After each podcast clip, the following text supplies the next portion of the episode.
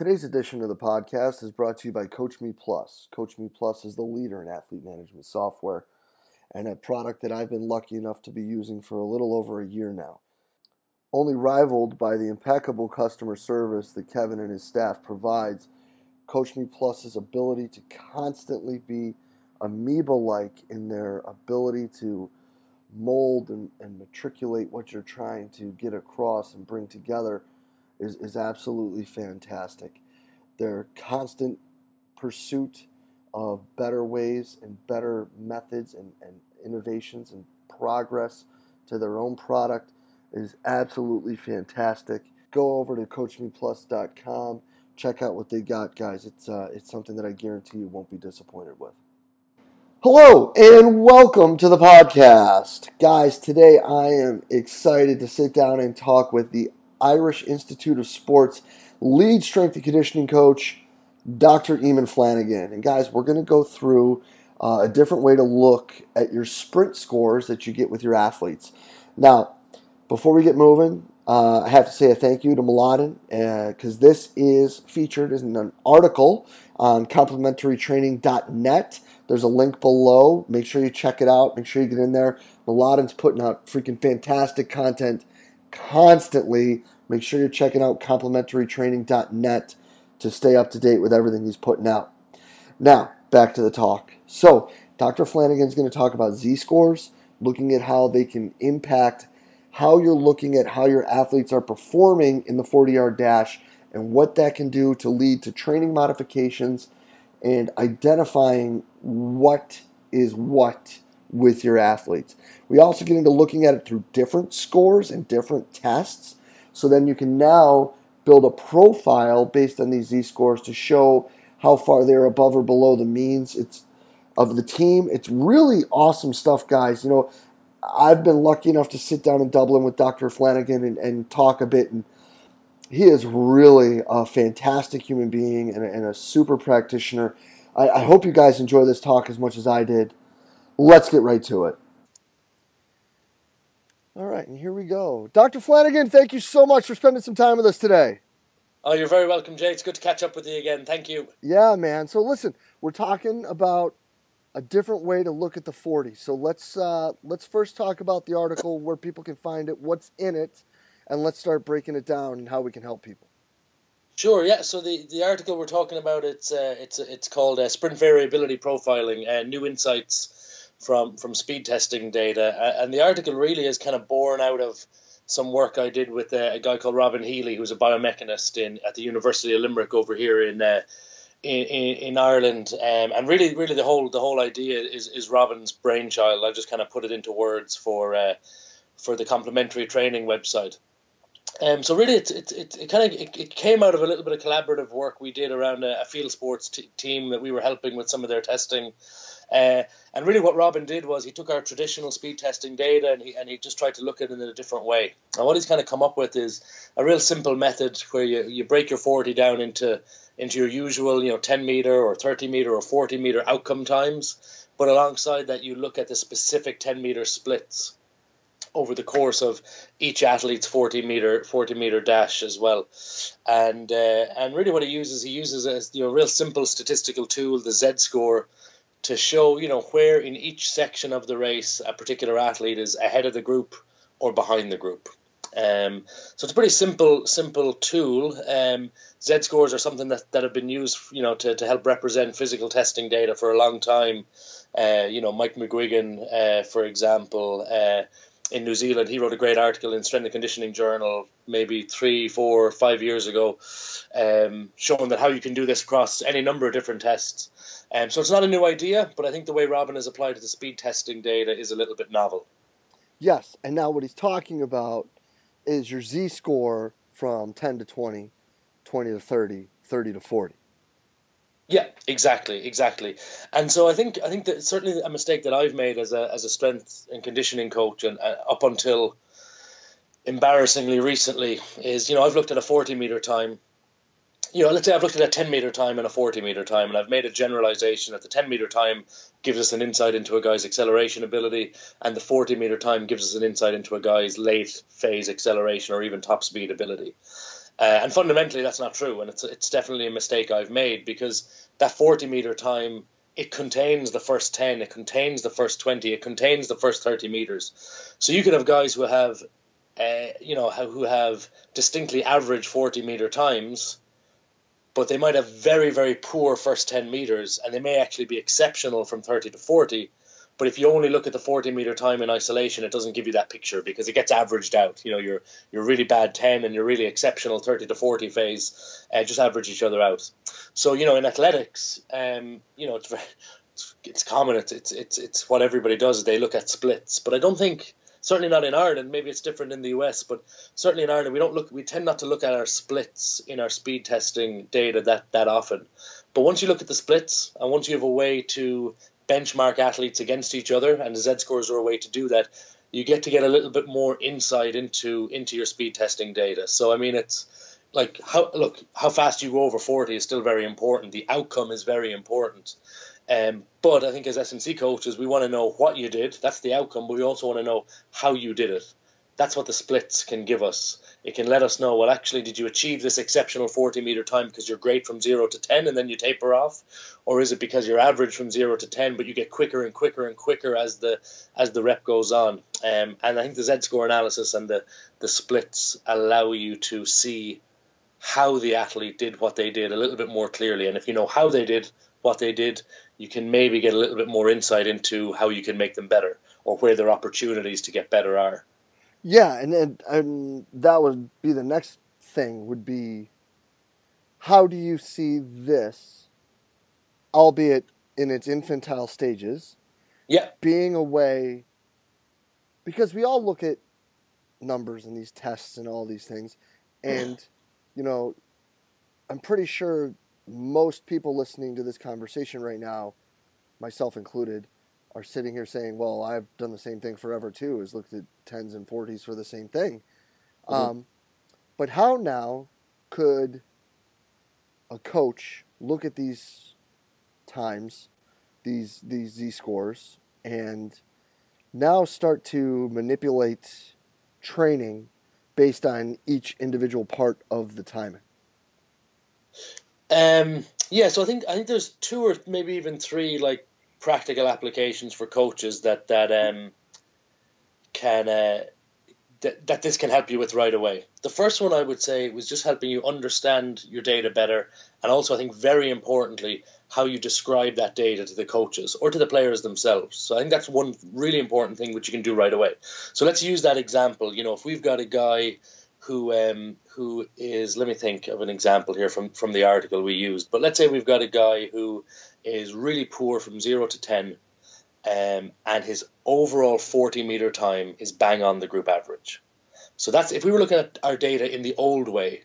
So we've got a poor 10 meter time and an average 40 meter time. That's total outcome time. We, you know, in previously we would describe that guy as he's a poor accelerator and he's got average top speed or he's average over 40. But if we look at the, the splits and the Z scores, what we might see with that athlete is that actually he's really poor over 10, but he could be really good from 10 to 20, from 20 to 30, from 30 to 40. Um, but because he's so poor over 10, that doesn't manifest itself in a particularly quick 40 meter time. So once we've got the breakdown, we can describe that athlete to him. To him, we can describe that athlete to the coach a little bit better. We can say he's poor off the mark uh, but he's one of our quickest guys once he get, gets moving. Let's say his let's say he makes up the time from 20 to 30 and 30 to 40 and from 20 to 30 but he's poor from 30 to 40 or average again. Know, we can describe that a little bit more clearly. We can say he's poor off the mark but he's one of our quickest guys once he gets moving but he just qu- can't quite sustain that higher sp- speed for the last 10 meters or for the as long as we would like. So we can describe performance a little bit better. Um, I think a second way in which it can maybe impact on our on our training kind of practically would be uh, you know just to help kind of group guys together a little bit better. So you know, look, the, there's going to be some guys who come out of this profiling process with a very balanced profile, so there's no obvious deficits. But what you will find is you'll find that there's you know a subgroup who are pretty poor over ten, but they're okay or they're above average, you know, on the other splits. You'll find some guys who are particularly good over 10, maybe particularly good over the first 20, but they're poor in that 30 to 40 meter zone. So it just means that you know when we're looking at planning our training, we can maybe have you know a small group who are doing a little bit more accelerative work, a small group that are doing you know a little bit more top speed or speed maintenance work, um, or end phase acceleration work, and we may have a group that are just doing general speed work as per the normal program because they've got a pretty balanced profile. And then I think the third way it can help in a practical setting is, um, especially if you're working with like re- you're doing testing on really large groups of athletes, and I know that's probably the case in a lot of the the American collegiate system. Um, and that's a place where I think the data can help guide your attention so for me, you know, I don't see speed development uh, as a particular strength of mine. I'm not a particularly good speed development coach. You know, uh, that's not my my one of my better skills. So I need to work hard on that. And sometimes I may not see what a really good speed development coach sees live and in the moment. Mm-hmm. So by, get, by by by having the splits, by having the profiles, and being able to flick through those profiles one by one, I can begin to look at a specific athlete. So I'm looking at Jay's profile, and I'm thinking whoa, okay, Jay's got a real big deficiency from 20 to 30. Now I can go back and I can look at that tape or I can pay a little bit more attention to him in training the next time I see him. Um, so I think if you're if you don't have the, the keenest coaching eye when it comes to speed development like me, or if you're working in a program where you're testing 40 or 50 guys all at the same time, then the data can be a little bit of a crutch to help guide your focus of attention at the next training session or if you want to go back and watch some of the videotape you might have from that from that testing session. Yeah. And I think that the ability to be able to look, take a step back, and group and separate guys. And the, the reason I say that is because we can now group people based on either where they're strongest or where they're weakest. But we can also separate guys in that, let's say we both run somewhere in the area of like a five point slow, you and I. So we're yep. going to go out there and we're going to, but your first 10 blows mine out of the water, but my last 10 blows your out of the water. Like now it'd be like, well, we run the same time. Well, yeah, the outcome was the same, but in order for you to get better than me, you need to work on the back end. So these are some things you need to do to do to increase that, um, and vice versa. So now you're able to actually individualize and make it more specifically about that kid and a specific thing that that kid can do to get better at a test that if you're running it a you think is important um, and b you think is necessary so i think the whole buy-in factor with that too is huge yeah, I, I, would agree with that totally. Um, it's just given us that little bit more kind of granularity to our data, allowing us to, like you said, just focus in on kind of key areas for those athletes. And like you said, if you can describe what the athlete is doing a little bit more clearly, well, then maybe that gives you a little bit more opportunity to to to explain to the athlete why you're doing what you're doing and why their training now has this slightly different focus. But I think you touched on, on something there which is really important, and it's it's a key point that you know Robin uh, described to me when when he was explaining this process and explaining this um, this analysis system is the outcome. So let's say the 40 meter time, that's got to be relevant. So you know the what we're measuring has to be a true KPI for the athlete. So you know I used to work in rugby quite a lot, um, and if we are looking at 40 meter time in you know prop forwards, these are guys who never really sprint more than five or 10 meters in a game. You know they they tend to be shorter, much heavier guys who've got to do a lot of the grunt work. Well then this system doesn't work for them. There's no point measuring them uh, uh, at an outcome measure of 40 meters. Like go figure they're going to be really poor from 30 to 40 because it's not relevant for them.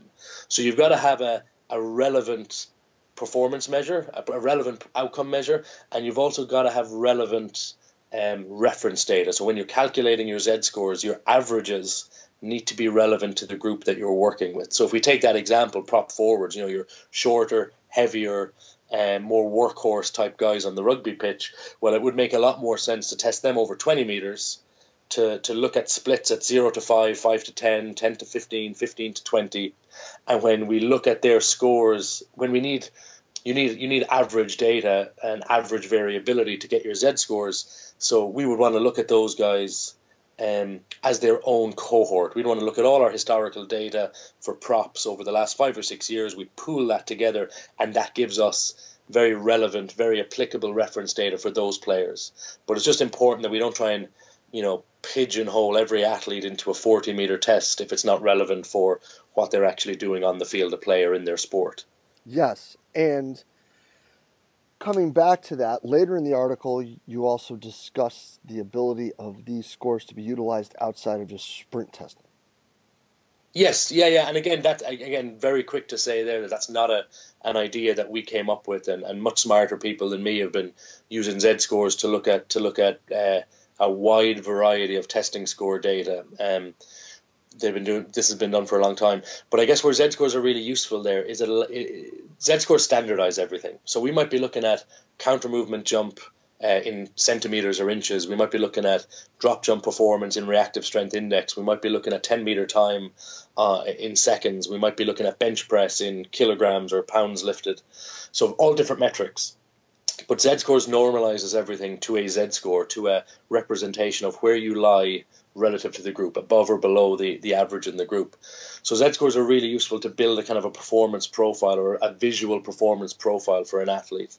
Um, so, you know, on the same graph, on the same visual, you can have a picture for the athlete that shows them, okay, well, look, you're above the line, you're above average in your maximal strength, your your counter movement jump, and your reactive strength performance. But you know you're only average in, in, in, maybe the contact times that you utilize to create that reactive strength performance, and, and maybe you're below average in your 10 meter time, and maybe you're further further below average in your, your 40 meter or your, your 30 to 40 meter split or your peak velocity.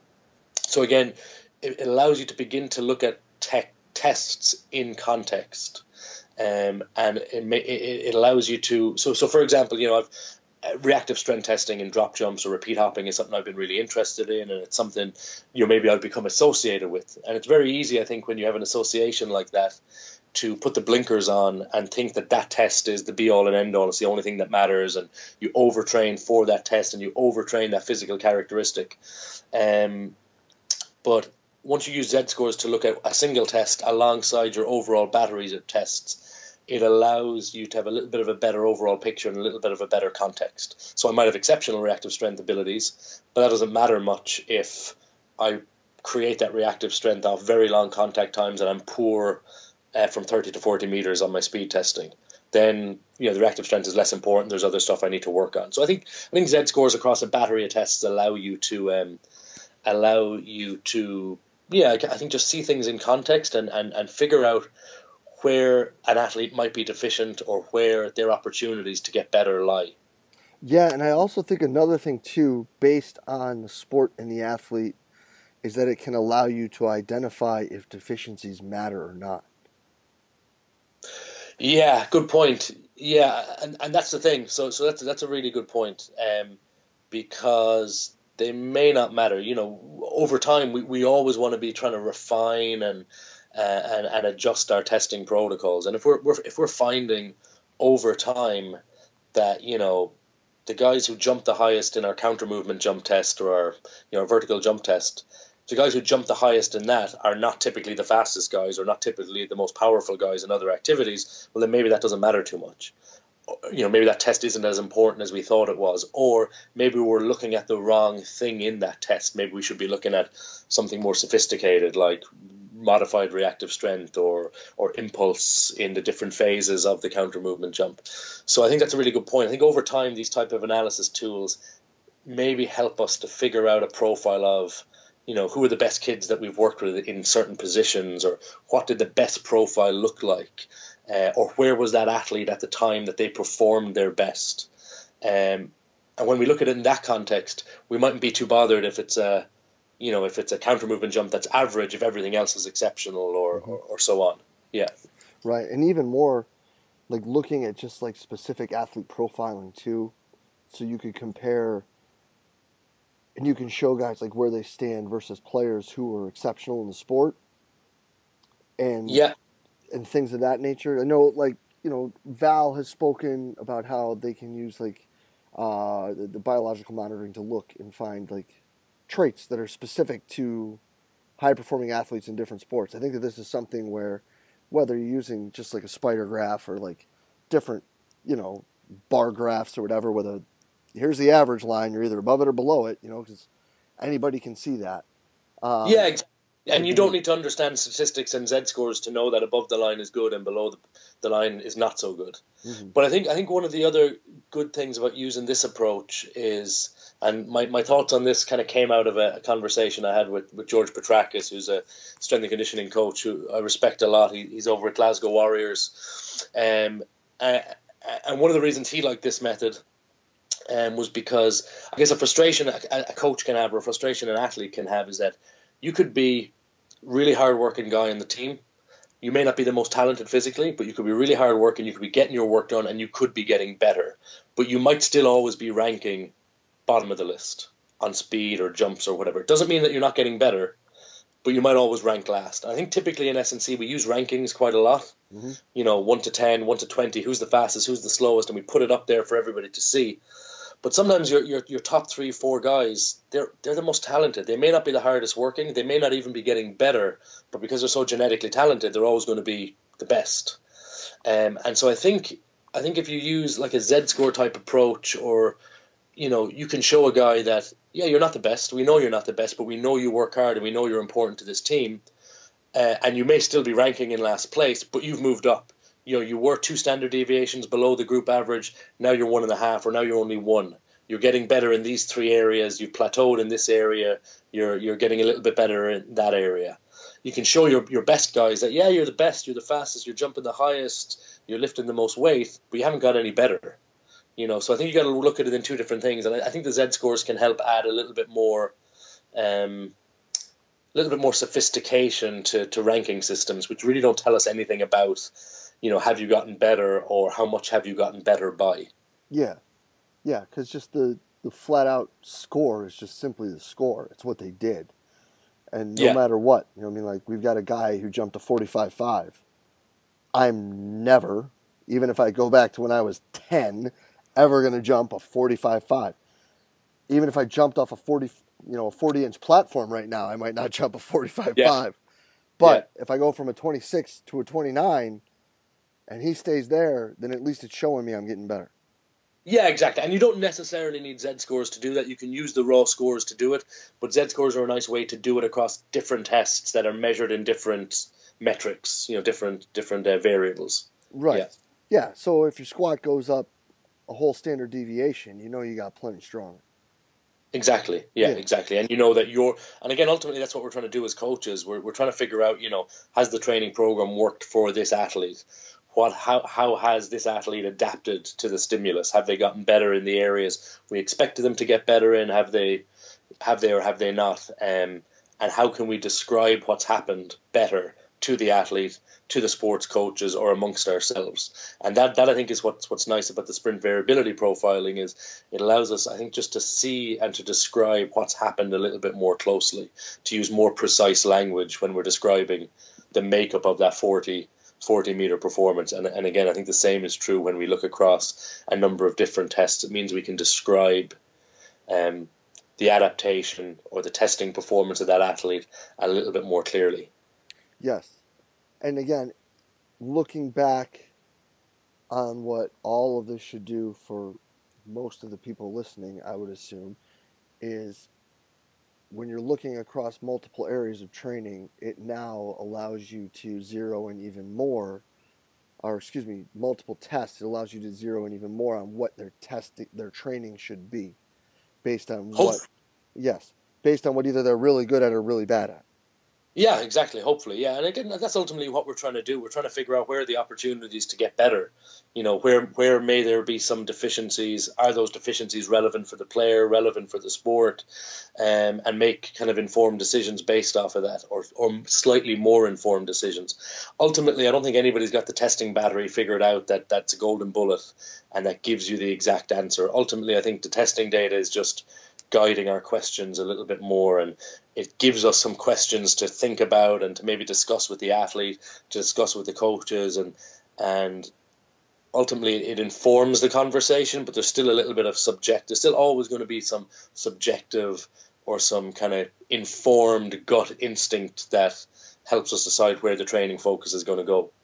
Yeah, because another way to look at it too might be when you have your exceptional players the scores that they're exceptional at may be what make them exceptional. So that may be what even needs to be focused on to a higher level. Yes, yeah, that, yeah, that's a really good point.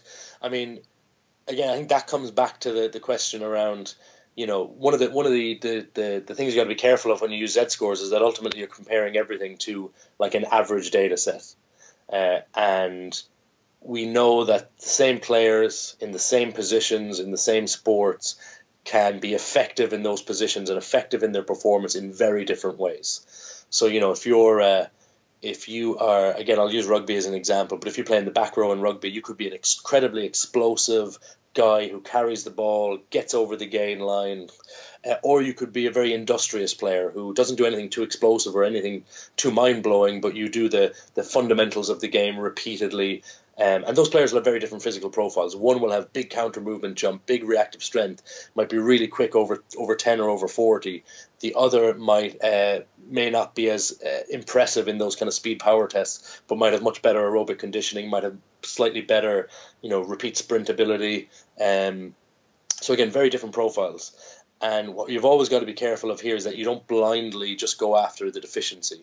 You know, your highly explosive guy maybe a little bit deficient relative to the group in his aerobic conditioning, but that doesn't mean that you know that's what you need to go after 100% because you know you do you do too much aerobic conditioning and, and maybe you blunten uh, some of the explosive qualities that help mm-hmm. make that athlete special to begin with and, and, and make the athlete you know make the coaches want to have that guy in their team so there's nuance there we know there's nuance uh, there's subtlety and ultimately, you know, none of these tests and none of these analysis methods, like the Z score analysis um, technique, none of them are magic bullets. You've got to think about the athlete. you've got to talk to the athlete, talk to the coaches, and understand what the coaches and what the athlete are trying to achieve in the sport before you can decide really what what performance gains you're going to go after. All right, so understanding all of that, let's try to get out on this with looking at this, and it's in its infantile stages, and we're talking about breaking down and evaluating our evaluations at a higher level, and using this as an example, where do you think looking at things this way are going? Like, what is, when it comes to finding better ways to look at the numbers that we're pulling from these kids or athletes, where do you see this direction moving in order for us to become better practitioners with the kids we work with? Sure. Yeah. I guess I'm not entirely sure what the kind of the next steps are entirely, but I think I think like I said, using the Z scores to look across multiple different tests, your your jumps, your your your your strength, your your fitness testing, your speed testing. That's again, that's been around for a long time. That's been done. Uh, and that, that does what it does. It helps you identify some of the tests that may be deficient, may may give you opportunities to to improve. So I think that's kind of that is where it's at. You're either using that technique or you're not. Um, I think it's a technique that's worth using. Um, in terms of this, this the speed, uh, the sprint variability profiling. I think for me, you know, where I need to figure out uh, how much value it adds, you know, the devil is in the detail, and and the challenge is right now: are we going to actually use that data to cluster guys into different groups? Are we going to use that data to inform the training program? And if we adjust the training program, so we do more acceleration work with the guys who are poor from zero to 10, and we change the drills or the work with the guys who are a little bit poor on their 30 to 40 meter split, the next question fundamentally is going to be well, actually, does that individualized training actually address the, the deficit that you've identified? So you got to figure out if if you know if your training interventions are actually identifying the deficit. And that again I think is, is where the analysis technique can have value because you can look at what a guy's profile was on the first of March and then you can have a look at the shape of that profile in the first of July and and you can make a, a, an informed decision on whether the training intervention you implemented actually addressed the deficit you identified. But I think I think a third way it could be useful, and this is something that we're playing around with at the moment, is is looking at some much more involved tests. So so you know, counter movement jump testing has been around for a long time, or vertical jump testing. Uh, and when you do that on a force plate, you get you know almost an infinite number of variables, and force plates are becoming more accessible. Um, but they can be a little bit of a clusterfuck, you know, in terms of the amount of data that you're presented with. And that's a real challenge for coaches. So I do think a Z score approach can help you understand um, really deep data sets like that a little bit better. So the example I would give you would be let's say we've got our field sport athletes, let's say male field sport athletes, and we uh, we, we group them together um, into a group that we think is relevant or of, of similar abilities or similar characteristics and we run our counter movement jump testing. And now we've got we might have 10, 8 to 10 variables from counter movement jump testing. We might have jump height, we might have a modified reactive strength index, we might have impulse in each of the phases, you know, your unweighting phase, your eccentric phase, your concentric phase. We might have power output and a relative power output. So we might have, might have seven different variables. Um, it's very difficult to un- very difficult to look at that many, many things and, and, get a good picture of what's happening. But Z scores can give us that, so we can we can have our zero line be what the group average is, and now I might look at a guy who jumps five centimeters lower than average. Okay, but now I'm going to unpick that a little bit because I've got the Z scores across the different metrics, and now I might see that yeah he jumps five centimeters slow, lo- lower, but he maybe uses a very very quick contraction time so his RSI modified is pretty good. Uh, because he uses such a quick uh, contraction time, you know, from the onset of movement to when he takes off, well, then maybe that means his unweighting impulse is, is really effective. Maybe unweights really quickly. Maybe his eccentric strength is really good. So I might see the poor outcome that he doesn't jump that high, but there might be other things he's doing within the jump that are that are above average or, or, or better. Um, you know, and that might make us think, okay, well, actually, if we if we just wanted to make the jump height better, maybe we tell this guy to dip a little bit lower and to spend a bit longer in the contraction phase, or maybe actually what he's doing is is is productive because in his sport he's got to produce force quickly. So I do think where one of the big values for the Z scores comes is when you've got complicated data sets, multiple variables from the same test, and you just need a way to try and visualize that um, a little bit more effectively and, and have a little bit more clarity in your thought. Um, you know, so an example I'd give you, you know, one thing I'm working on at the moment is we, we might have some reference data from athletes, from from sprint athletes, you know, 100 meter sprinters or 400 meter sprinters, and I might be working with a Paralympic athlete, uh, let's say with cerebral palsy, who I know functions very differently, but I don't know exactly how differently he functions. So I know he won't jump as high as these guys. But that's not really what I'm interested in. I know he's not going to jump as high as the able-bodied guys.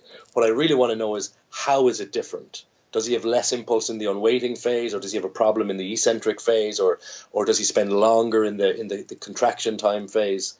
And so I think having robust normative data and being able to split complex data sets into into Z scores and look at them in in, the context beside each other, then I think that um, I think that's where it can really add a lot of value. And maybe when the podcast goes out, uh, around the same time, I'll, I'll, maybe tweet out some examples of the type of data I'm, I'm, I'm, talking about, so it makes a little bit more sense. No, it makes complete and total sense. It's an absolutely awesome point, and I think that's a fantastic spot to to get out on a, a lot of a lot of great stuff in the in the last thirty minutes. I can't thank you enough, Dr. Flanagan, for spending the time no, with us today. Thank you very much. No, my pleasure. I, I really appreciate the work that you're doing, and uh, keep it up. Thank you very much. Oh man, appreciate it. This is some killer stuff. This will actually be up Tuesday. So great. Yeah, Looking man. Definitely. So thank you so much. We'll be in touch real soon, my friend. Great. See you, Jay. Thanks yeah. a lot. Cheers, bud. Bye. And a huge thanks again to Dr. Flanagan for spending the time with us today and being so open and honest and talking about, you know, the what he does knows and what he doesn't know and, and talking about where this could go and where he's not sure it could go. You know, with me, the biggest thing, guys, is open, honest sharing.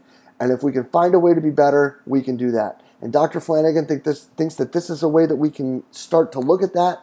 So, you know what? I think this is a way we should start looking, breaking these scores down, breaking down the 40, and looking at what is good, bad, and indifferent with how your athletes are performing to make them better. I mean, honestly, it just sounds like a common sense way to do it. But I'll be the first person to admit I never thought of it.